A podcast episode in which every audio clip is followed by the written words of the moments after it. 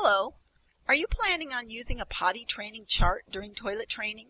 Do you know how to get the best results when using one? Hi, I'm Colleen Langenfeld from www.paintedgold.com, and that's the topic we'll explore a bit today during this issue of Potty Success. Using a free potty training chart is a smart way to help your child visually track his progress as he adjusts to the demands of toilet training. Here are four tips for using a potty chart that will help keep this training aid fresh and useful. 1. Use rewards. Most parents understand that using small rewards helps their toddler get excited about working on the potty process.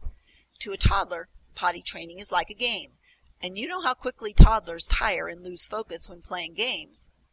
Small rewards such as candy bits and stickers are perfect to start with. Some kids are happy with these and continue using them all during the potty training process.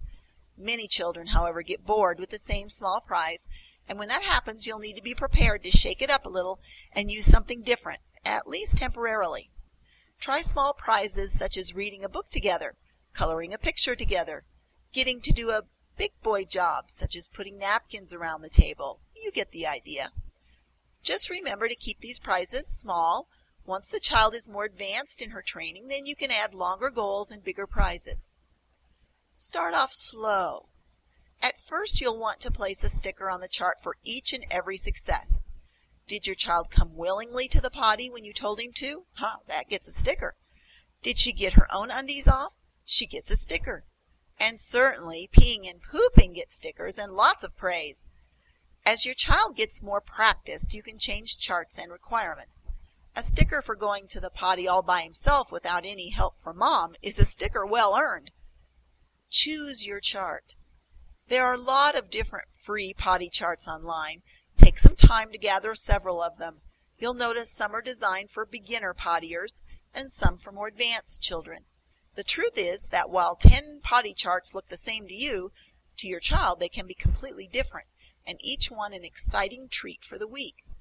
You can also use different characters or colors from day to day or week to week simply to keep your toddler interested in the process. Place the potty chart where it's prominently displayed and your child can reach it. Make it a source of pride for your child and encourage her to share her chart of achievement with others. And four, make it a team effort.